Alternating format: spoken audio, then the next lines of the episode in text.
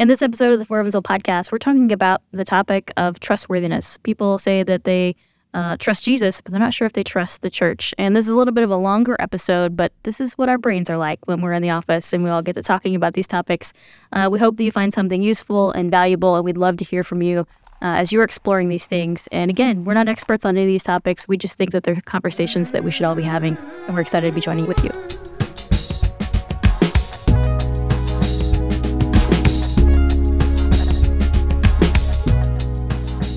Hello, welcome to the For Evansville podcast. I'm Adrian. I'm here with Jonathan and Sarah. And as you said before, our guests are each other. That's a good way to say it. Yeah. Nice. Oh, I like that. So we're going to stick with that. We're exploring building trust and relevance of the local church. All of this is based on a Barna study and the local Faith and Flourishing Study that Welborn did. So we're just going to look at some stats and discuss those. Yeah, I think in general, episodes like this and this kind of conversations piece that we're trying is really kind of motivated by, I think all three of us would say that one of the things we like most about doing the work that we do is that these topics kind of like come up more frequently. And so this is an opportunity not for us to share like our expert opinions on them, but well, I don't know that I would even be having these specific conversations if it weren't for the opportunity to focus day to day on advancing human flourishing through the church and helping local church communities think about how they can better serve the city of Evansville. And obviously, if that's something we're trying to do, this idea of trustworthiness is really, really important because we often say that trust is kind of like the foundation of collaboration, and that somebody says collaboration moves at the speed of trust. I hear people say that a lot in our community. I don't know who said it first, but probably Ross. Yeah. Something Ross is. Yeah. So that's really important. But also, if we're looking at data and research and feedback from people and finding that people don't find a lot of trust in the church, that kind of also highlights something that there's probably some kind of problem there to be addressed or explored as well. Yeah, and I think part of this is looking at the Barna study, which is a national study, and comparing it to the Faith and Flourishing Study, which is an Evansville 5 counties specific survey, and they're finding the same thing, then we know that affects us and we need to talk about it. Yeah. The Faith and Flourishing Study has a lot of information in it. It's a 5-county study that was commissioned by the Welborn Baptist Foundation, and lots of really great information and learning about kind of just what are people's general perspectives of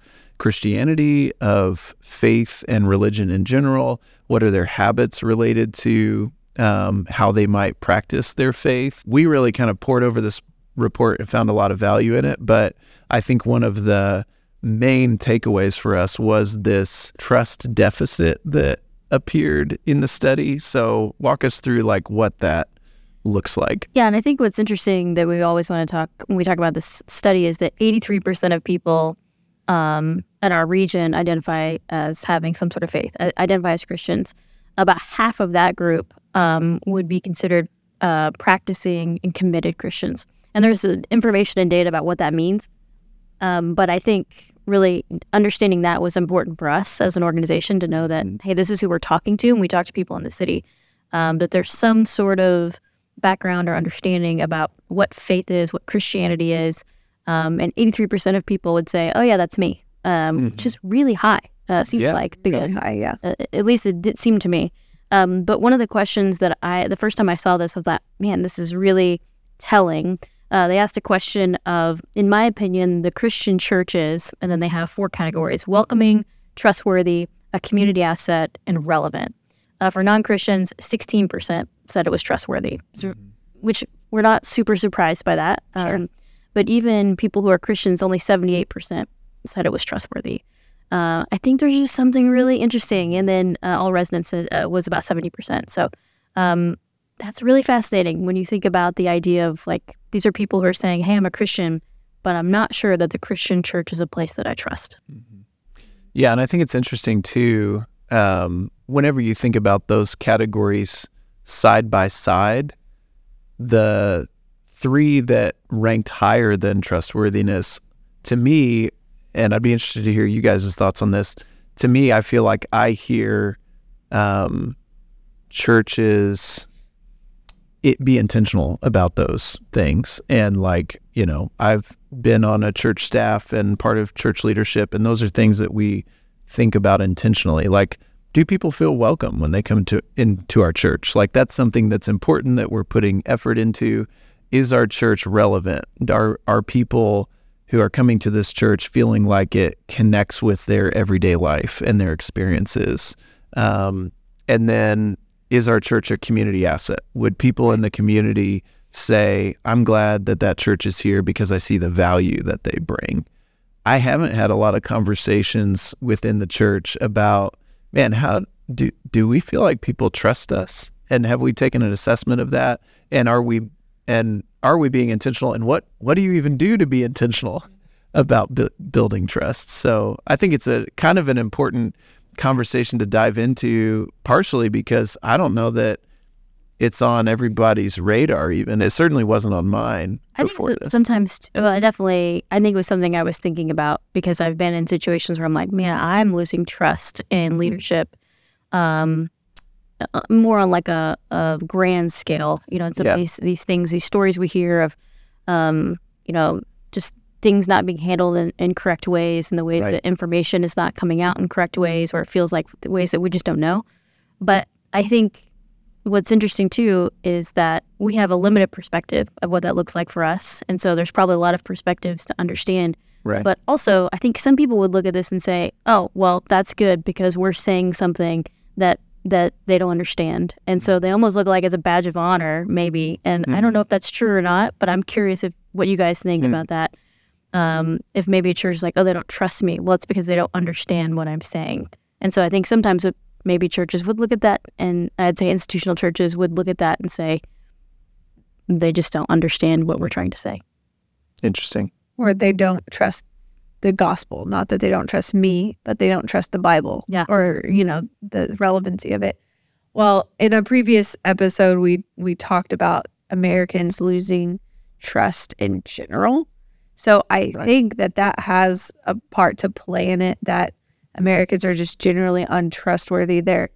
They distrust first, and then they have to be convinced, or you have to earn people's trust. You have to earn people's trust, whereas that has flipped from the past, where you trust someone until they prove that they're not trustworthy, but now they have to prove it to even gain. So I think that bleeds in churches. But I think that there is something kind of specific that we can look into. I think that general lack of trust is really good to draw out, but also general lack of trust in institutions as well, that people's trust in like institutions that used to just kind of be trusted by default, like, oh, that's a church. My default is to have a higher level of trust because churches have like a certain reputation or status in our community, that seems to have declined, not just for religious institutions, but for institutions in general. People are saying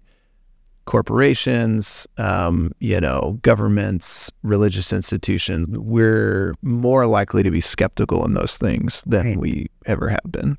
And so that's what I say on the Barna study on a more national level. I think these kind of overarching stats are interesting that I want to talk with you guys about. Of 71% of Americans have a positive opinion of Jesus.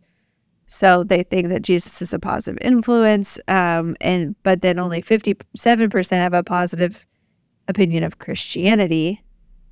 And it keeps dropping. 47% have a positive opinion of churches, and then 44% positive of pastors. So it's like, as it gets narrower, then they lose trust. So something about Jesus is trustworthy to them, but they're also saying 74% of adults want to grow spiritually, and 77% say that they believe in a higher power. So those are big stats, but as the survey says.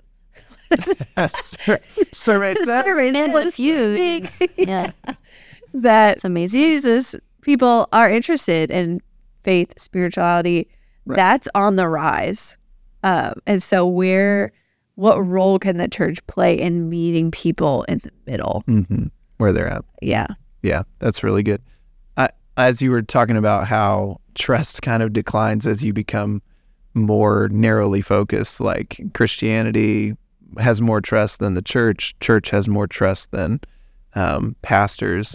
I like to think, anytime I'm reading survey data, I like to think about the individual survey respondent and their experience as they're reading questions and thinking through things. And so I think about, like, whenever you say Christianity, an individual person might think of Christianity and say, okay, I know of some people who are Christians who I do trust, but I also know of some who I wouldn't. Churches, okay, I know some people who go to church who I trust, but I also know of some who I wouldn't. Right. And then, like, whenever you get to the level of pastors, I think people have got to have in mind, like, there are a lot of really high-profile stories of pastors and church leaders just really betraying the trust of the communities that they're a part of and that they're leading. And it doesn't necessarily say in the study that that's a major factor, but to me, that seems like that would be what I would expect is really contributing to that. And I think it would be easy for, like, a local church leader in a local congregation to just kind of dismiss that information and say, like, well, yeah, I understand why people lack that trust, but that's not our church, and the people who are in our church, like, know that that the church leaders here are not that way. They're not the same as these national, like, high-profile people. But then people on the outside don't have that perspective. Right. So if you want people to come to your church. Yeah. Or if you want to be engaged in the community through, like, partnerships, or, again, we're doing a lot to build school partnerships right now within the School Partnership Network. And we've had folks on the school side approach us and say, hey, this church is interested in partnering with our school. Can you help us understand if they're a church that we can trust as a partner? And so recognizing that skepticism is sort of the default position of most people, I guess raises the question, like, how can churches, not just pastors, but churches in general, be intentional about meeting people where they are in their skepticism and saying, hey, that skepticism is maybe not unwarranted, because there have been some pretty disappointing examples that illustrate maybe you shouldn't just blindly trust the church. Maybe you shouldn't just blindly trust church leaders because they have that title. So I guess, what does it take to earn somebody's trust? Well, I wanted to just piggyback off of what you were saying of understanding reasons, because that was one of the points that the Barna study pulled out. And they said, it's important to understand a non-Christian's reasons for doubting Christianity if Christians want to share their faith or welcome people into churches. Because as Christians, we may have assumptions of, oh, they don't believe the Bible, they believe in science or whatever. But really what they're finding is it's actually people doubt faith. Or doubt Christianity, or doubt Jesus because of the hypocrisy of religious people. That's the number one reason. Science and human suffering and all of those fall below that. Sure. So it's like, when you are engaging with a non-Christian, it's more important to listen, understand their story, listen first, and meet them where they're at. Yeah, that sounds a little bit like approaching it as a matter of relationship before approaching the matter of, like, do we agree or disagree? And like, what's your worldview? Yeah. And that feels like a much more human way of approaching things, to recognize like everybody has a perspective on, like, what they believe about the world and, like, major questions that we all wonder about. But before jumping into those conversations and even considering that, that's not what makes you trust somebody. Yeah. Like, there are people who would agree with me on a lot of things that I would believe, and I still wouldn't trust them, you know, right. Because trust isn't built on, like, what do you believe about the world? It's built on, like, what kind of character do you have and what's your track record of how you treat people? Yeah. And even when I think about how I was raised to think about evangelism, that is sharing Jesus with people. I'm going to point people to Jesus, share the gospel with them. And while that is obviously extremely important, it's like, well, these people actually trust Jesus. They think he's they think he's a good person. They, you know, have a positive view of him, but that's not what's holding them back. Yeah. It's something else. You don't have to convince them about Jesus. Yeah. Yeah. Interesting. I think something too, when you think about, Jonathan, you asked the question of, like, what makes someone trustworthy? What makes you trust people? And then you said that, you know, having a track record. But I think seeing over time, it takes time to build trust. Yeah. Yeah. It takes an instant to lose it. To destroy it, yeah. And then is it possible to even rebuild it? And so I think in the Faith and Flourishing study that they did, this wasn't specifically on trustworthiness, but I think it's categories that you're seeing that some people in different generations said were important and were not important. And I think these are things that could contribute to that. So I'm just going to read those real quickly. That church should be a good example of their faith. That churches should promote social justice issues. That the value in the church, there's value in church collaborating with other churches of the same faith to help meet needs in their community. That there's value in churches collaborating with other churches of different faiths to meet needs in their community. And that the role of influencing politics should be relatively low importance for churches.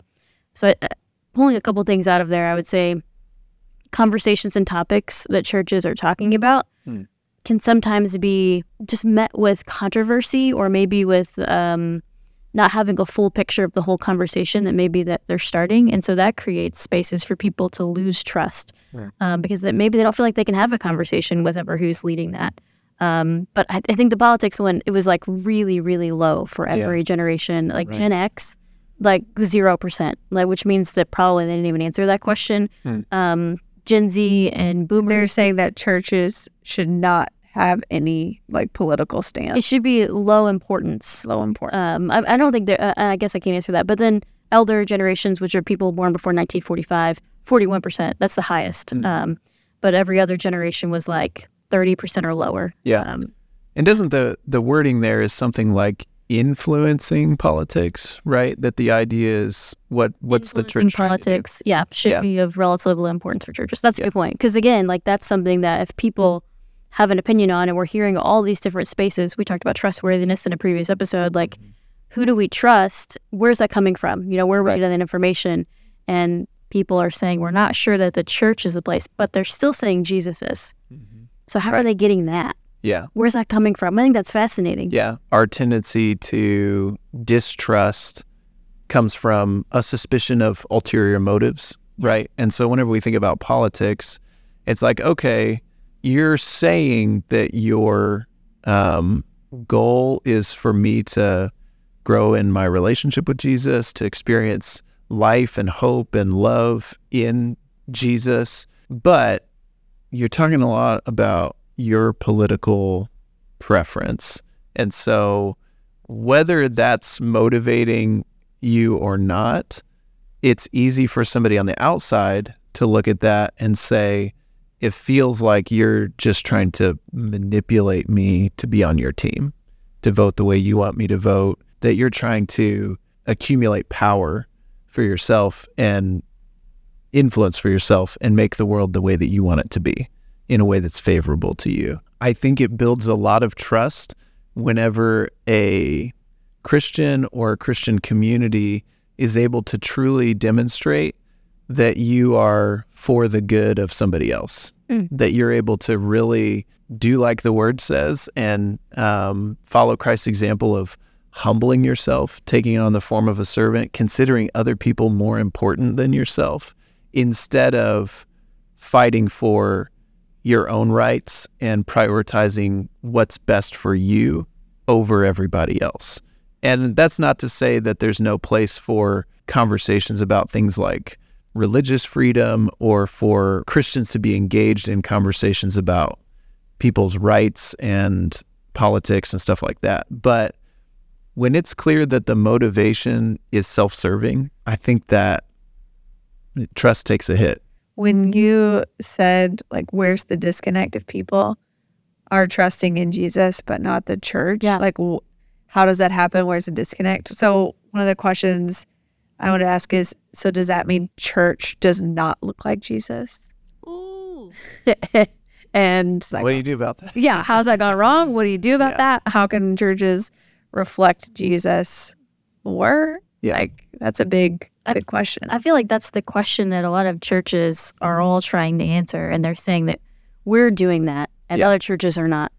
And, or they're not doing it in the way that we interpret the way that the scripture is read or the way Jesus taught these things. And so that's where it gets tough, I think, because there's a lot of perspectives that are out there in the way that we interpret scripture in general, or the way we talk about context and culture of the time when scripture is written and how that means for us today, you know, and these different types of interpretations. So I think that creates disconnect in different places. So, and then also what most of the time you're hearing is these most extreme views are the ones that kind of get to be the loudest. And so everyone assumes that's what every person or every church, institutional church, believes. And I think that's something that we're constantly trying to overcome, in a sense, to be like, hey, no, we don't think this, we think this, or, you know, here's why. But I think being able to show people, walk with them. But for me, it's always still been about people. It's still been about people.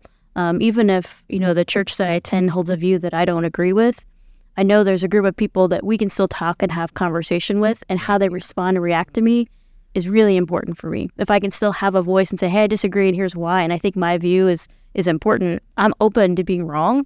Let's have a conversation about that. Mm.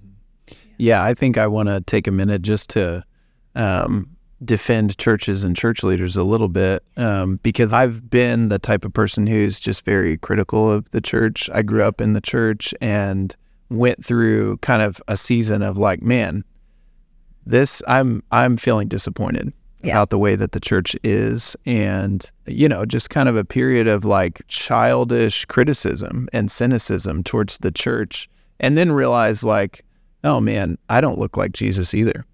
You know, like, I'm falling short of these standards pretty regularly, and I don't know that I'm the most trustworthy person all the time. And so it's almost inevitable that people would trust Jesus more than the church, because he's perfect, right? You know, right. You can put your faith and trust in Jesus because he truly does love us perfectly, and he truly does put the interest of others first. And the reality is, if we expect the church to do that as well as Jesus, then we're always going to be disappointed.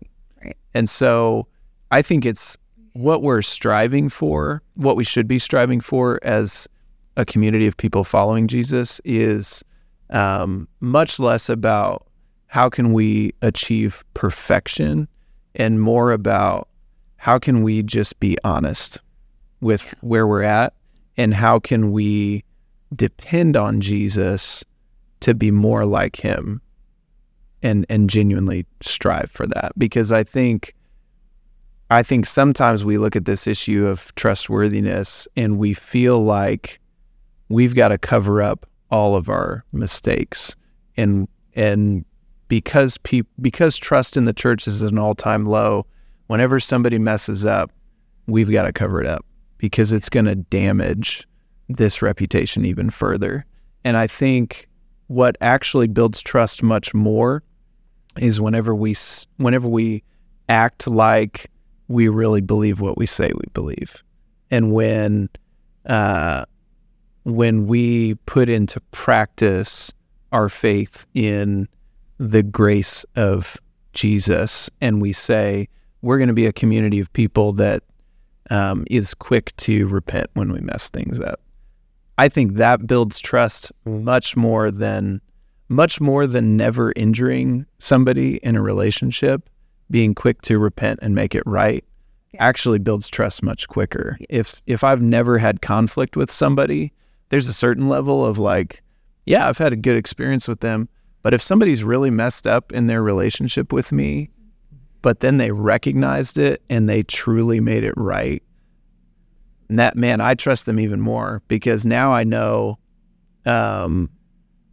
it's inevitable that they're going to let me down, but now I know that they're going to make it right, and I know how they're going to respond when that happens. Yeah, in like very simple terms, it's, would you rather be around somebody who hides their flaws or humbly admits them and asks for help walking through that? Right. And if you're looking for a church where nobody has flaws, then you're not going to find it. Right. So you just end up at different places. I sent this to our team a couple weeks ago. I'm not going to read the whole thing, but talking about community specifically, and saying in any kind of community, we face the intoxicating temptation of an idolized illusion. We fail to account for sin, brokenness, and limitations. And then the last line of the whole thing says, a realistic awareness and appraisal of our personal limitations must happen in the church. Without this, we set ourselves up for unrealistic expectations that can never be fulfilled, and we will demand of our human relationships what only God provides. Mm-hmm. And when you're just talking about that, I'm like, oh my gosh, that's it right there. We think about community, but we also think about the church is the body of Christ, the people. It's not buildings. Let's say that out loud. Yes, those are places that you go, and oftentimes we'll use that language when we say the church. Sometimes we're talking about churches as being buildings, but really it's a group of people gathering together in community. But we're always going to have human limitations that are not going to allow us to fulfill what only God can provide. So I'm glad now, as we're thinking about this, that people do see Jesus as trustworthy. When we stop seeing that, that's when I'm concerned. Yeah, I tend to be the kind of person who always has the ideal reality in mind. Like I'm one of those people who's always looking to like, what's the ideal version of this? And that acknowledgement that we're just human and we make mistakes can't become an excuse to just be like, well, yeah, people don't trust the church because they've been hurt by people. And that's just the reality of it. So get over it. You know, it's like we have to be willing to maintain this really clear vision of what we ought to be and hold the tension between what we know we ought to be and what we really are. Like, we have to be really honest about, here's where we're at as people and as a community. And we have to be willing to hold that tension and kind of like lament when we fall short. And I think that's what builds trust, is the acknowledgement. We all know that you're broken. We all know that you're going to disappoint us and let us down. Talking about me specifically. Do you know that? Yeah. Sarah. Mm-hmm. Yeah, whenever I think about a church building trust, it's like, everybody knows you're not perfect and you're going to let them down. Do you know that? You know? Do you guys have any specific stories that, you don't have to give names, but like of someone doing that really well? One example that comes to mind for me is I was meeting with a church leader shortly after people started to get back together following COVID. So, you know, COVID was just like a brutal time for church leaders trying to navigate that. You got people angry at you no matter what you do, and like every decision is the wrong decision and all of that.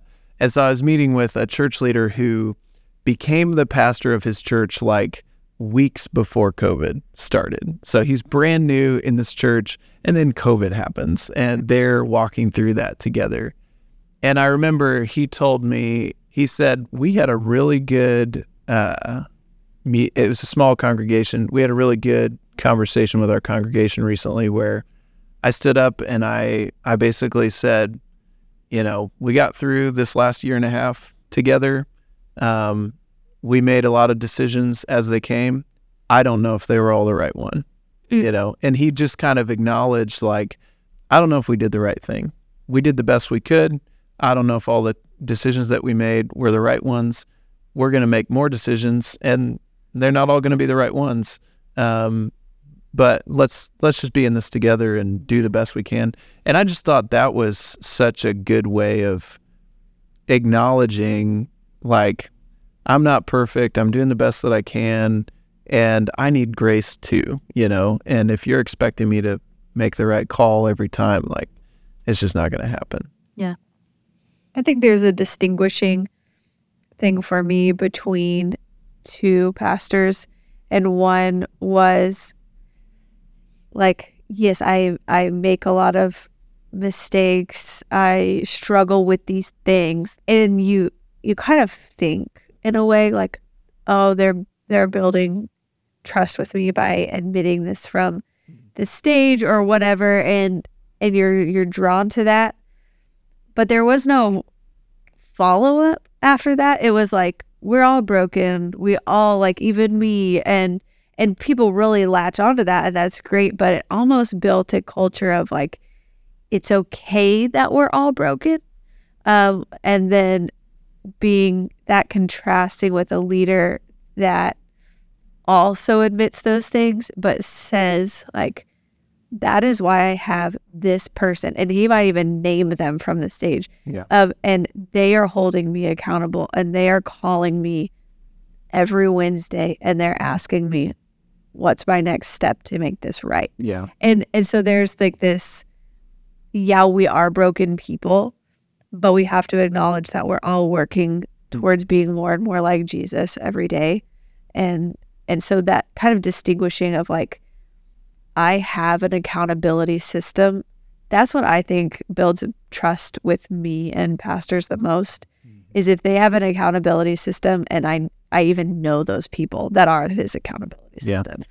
It's kind of like, I'm not just acknowledging the fact that I fall short and that I can do some relational damage. Yeah. But I'm actually owning that and taking responsibility for it, and trying the best that I can to make it right, and to kind of protect people from my own shortcomings. Yeah. And not just saying, well, everybody has shortcomings, so it's not like, stop getting on to me about it, you know, leave me alone. Right. But instead saying like, yeah, everybody falls short. I have the capacity, recognizing that I have the ability to hurt people, and I'm taking responsibility for that, and I'm going to do the best that I can to not do that. I think that builds a lot of trust. So I want to take, do you have one specifically that you wanted to talk about? Because I want to take this in a different direction. No, let's go ahead. I have a story I can share another time, though. It's more personal. Okay. Off the record. Off the record. All right. Man, everybody's going to be like, what's that story? Yeah. Hey, if you see me out, ask me and I'll tell you. But only, then I'll know you listen. Yeah, now you have to know. Okay. Yeah.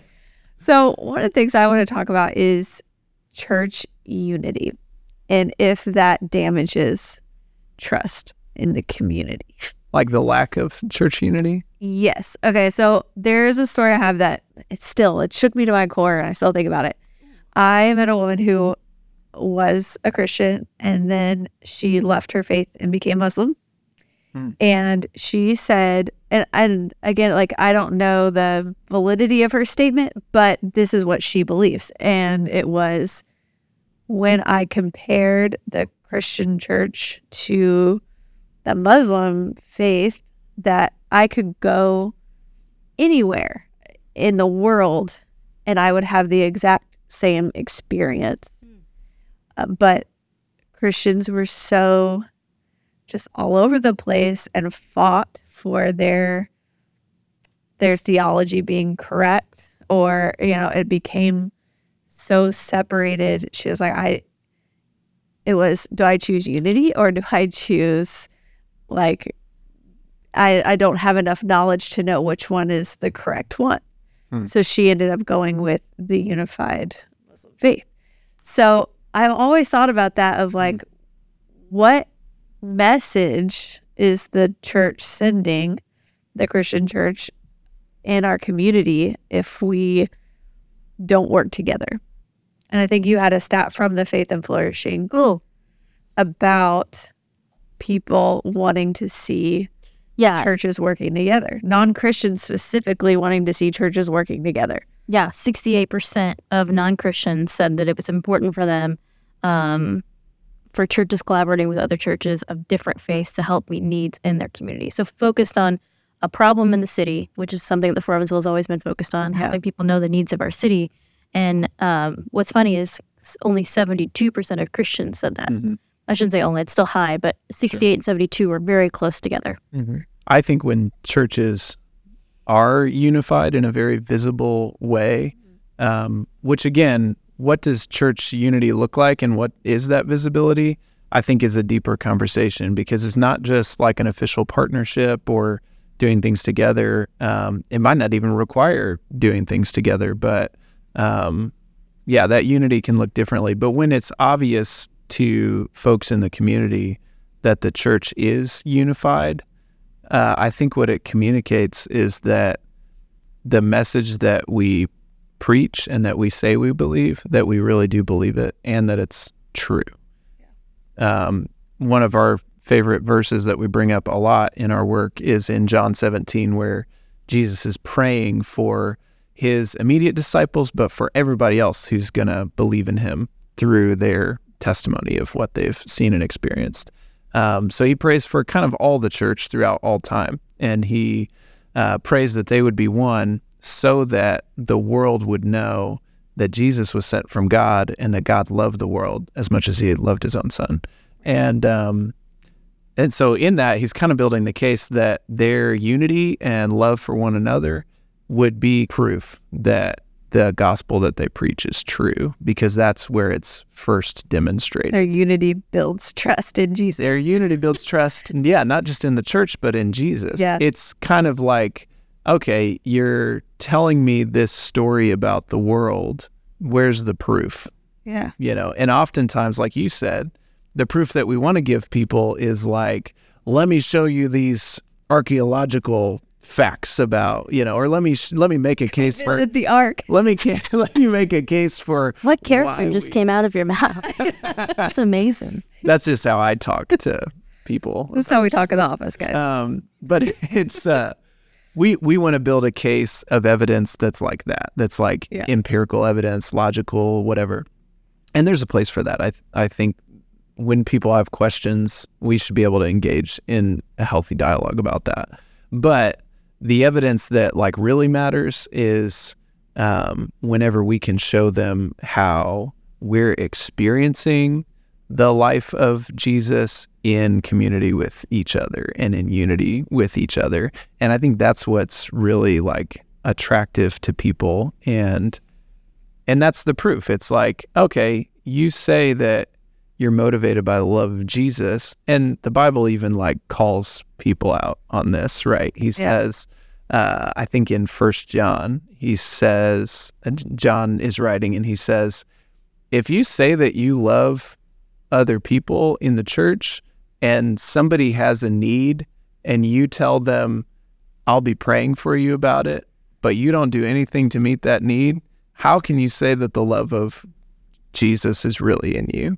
You know, it's kind of like, okay, I don't believe you. And when our words don't match the nature of our relationships, when we say that we want to be humble like Jesus, but our actions look prideful, then people just aren't buying it. You know, they don't believe it. Yeah. This is a topic. I know. I feel like we could have another episode on this.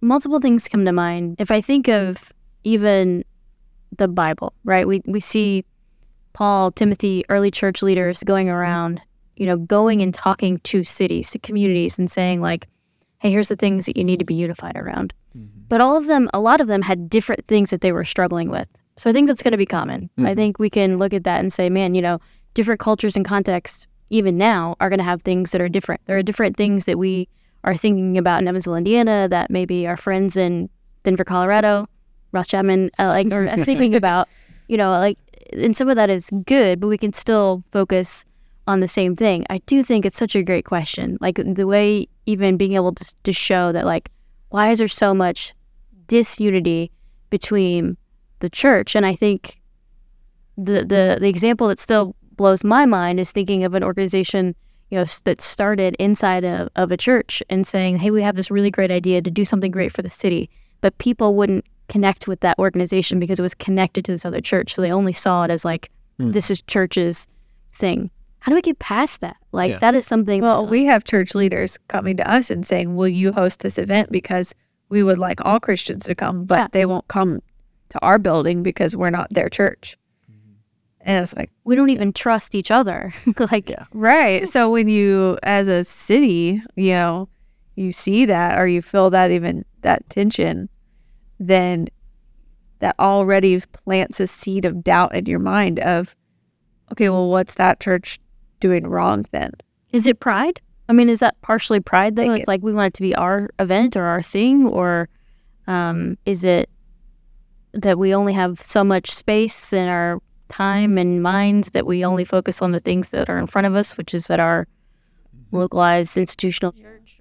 I feel like just in my own personal experience, that seems to be more, I'm sure for some people, there's an element of pride. I think the barrier for a lot of churches is we've got a lot going on already, and collaboration takes a lot of time. Unity takes a lot of time. Building trust takes a lot of time, and relationship. And church leaders are just really busy. So I think a lot of times there's a heart for unity, and that a lot of churches in Evansville specifically, like, really do wish each other well and want each other to be successful, and that there's even a lot of trust. And I would also say too, I think Evansville, I think church unity in Evansville is like pretty strong compared to a lot of other places. Like, I just know of other cities that I've interacted in some involved ways, or I have friends who are there who are like, they look at what's happening in Evansville with the church and they're like, man, we really want that level of trust and collaboration here. I think part of it is it has to be more than just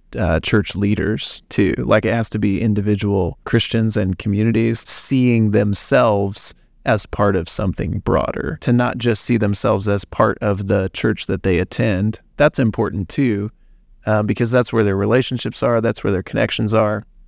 That's where their main point of trust is. But just to, whenever they think about what am I part of, to have a broader lens and to recognize like, oh, these people that I work with or go to school with or that are in my neighborhood who also are following Jesus, but maybe are within a different tradition or denomination, to see them as a brother or sister in Christ as well, and to operate more that way, I guess. Adrian, I have a question for you. Okay. Then I think, I just know we've had this conversation, well, Jonathan too, but like we've had this conversation talking about like the thing you just said about, you know, I can go to any, your friend who's now Muslim goes to any place and it all looks the same. A lot of mainline churches are similar in that way as well, right? You know, they're reading the same liturgies all over, and we're seeing more, I would say, non-denominational churches looking at like liturgy and things that, like, do you think it's maybe focused on that a little bit? Like, they're obviously not all doing the same, but like, if I were to go to, I don't want to give, any specific type of church, but like,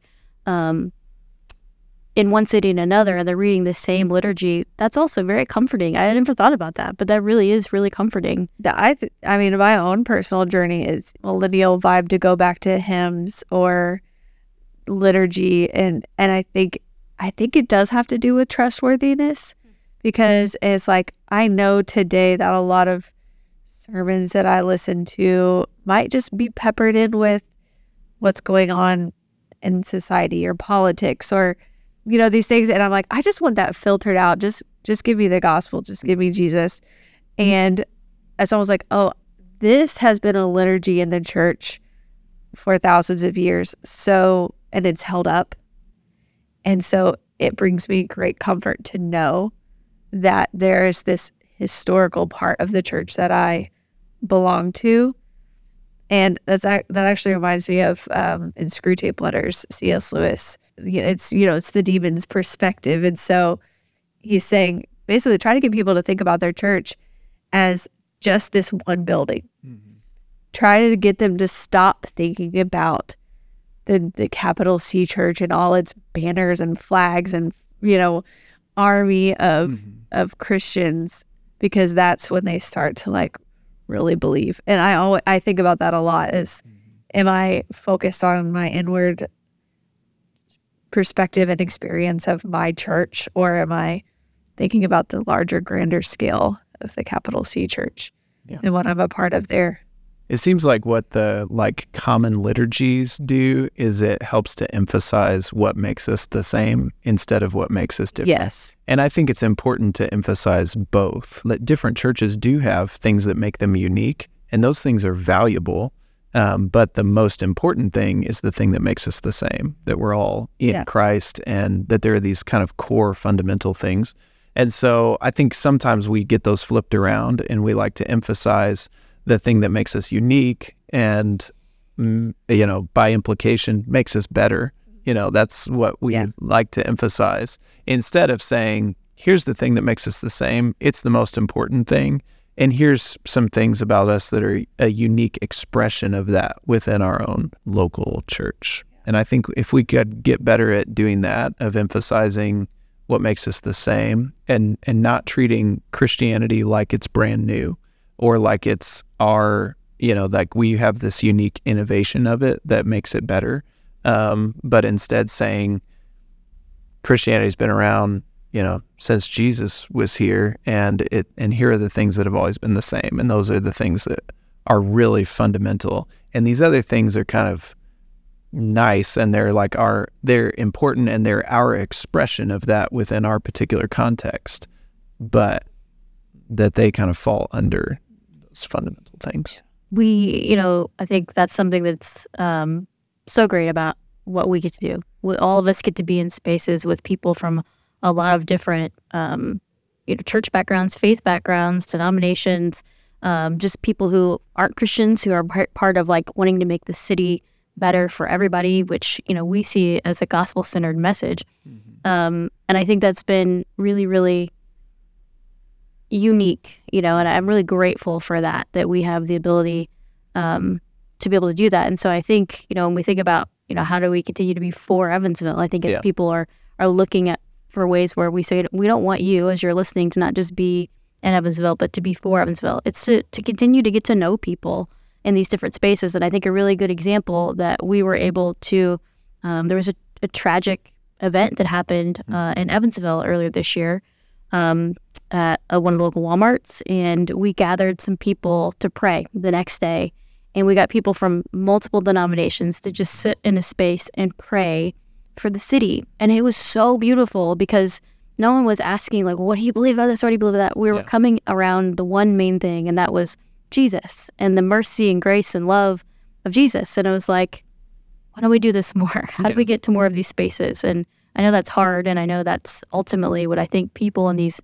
surveys are saying is we trust that. We don't trust all this other stuff that pops up and puts us in these thoughts or spaces where we have to be against someone else. People don't want that. Yeah. Yeah. Michael Allen leads an organization kind of similar to For Evansville in Chicago called Together Chicago, where they do a lot of church unity stuff.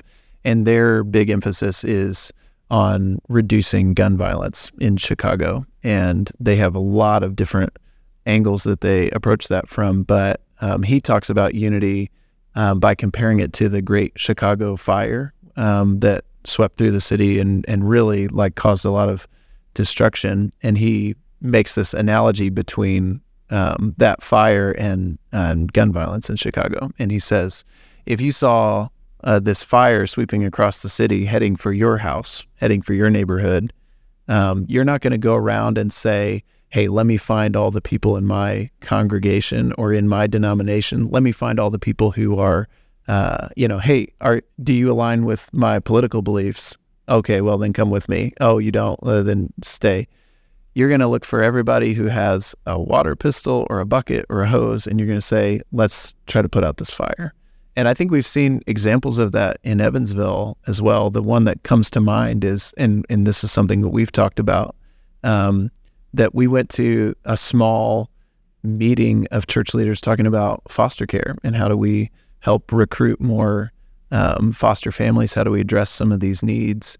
And the meeting was hosted in one church, and the other church that was most represented there was a different church that had split from this church where the meeting was held. And I know that there's a lot of unresolved, like, relational conflict and hurt in that scenario, but people still showed up and they said, we're here to talk about foster care and we're here to address this need together. And that took priority over some really deep relational wounds and hurts that are still very fresh. And I thought, man, that's a really good picture of, like, whenever we really have concern for the people in our city and that we really want to advance human flourishing in our city, a lot of those differences become maybe not less important, but less inhibiting to us toward working together. So to close, what are some ideas that pastors, church leaders can implement in their church to start building trust, unity, relevance, you know, all of these things that we've been tackling? I'll go first so you guys can be thinking, because I was thinking I'm going to ask this question, so what are mine? Okay, so one very specific thing is I appreciate my pastor sometimes before church he preaches, he will mention somebody by name, another church leader from another church, and he'll say, like, their congregation's meeting today, they're talking about this.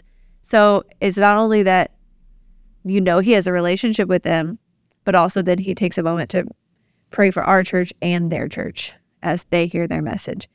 To me, that is a very subtle but powerful way to say, hey, there are other Christians meeting and they're learning about Jesus too.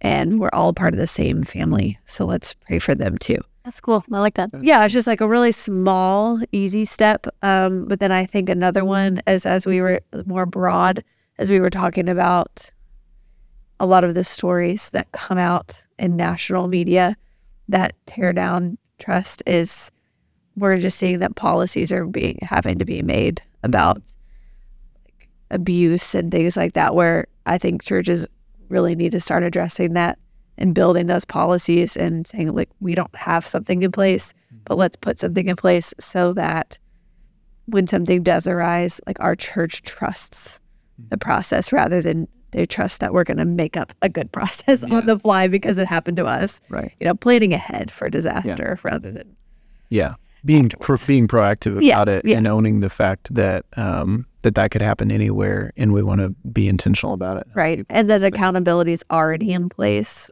so they know that if they violate that, there will be consequences for them. You know, yeah, a really clear plan that everybody knows. I think that's really good, and I think that it can apply not just to, like, sexual abuse, but, you know, what's the plan for other ways that we're inevitably going to let people down? How are we going to make it right? Right. To know that ahead of time and to communicate that that's something you're thinking about. I like that. That's a really good one.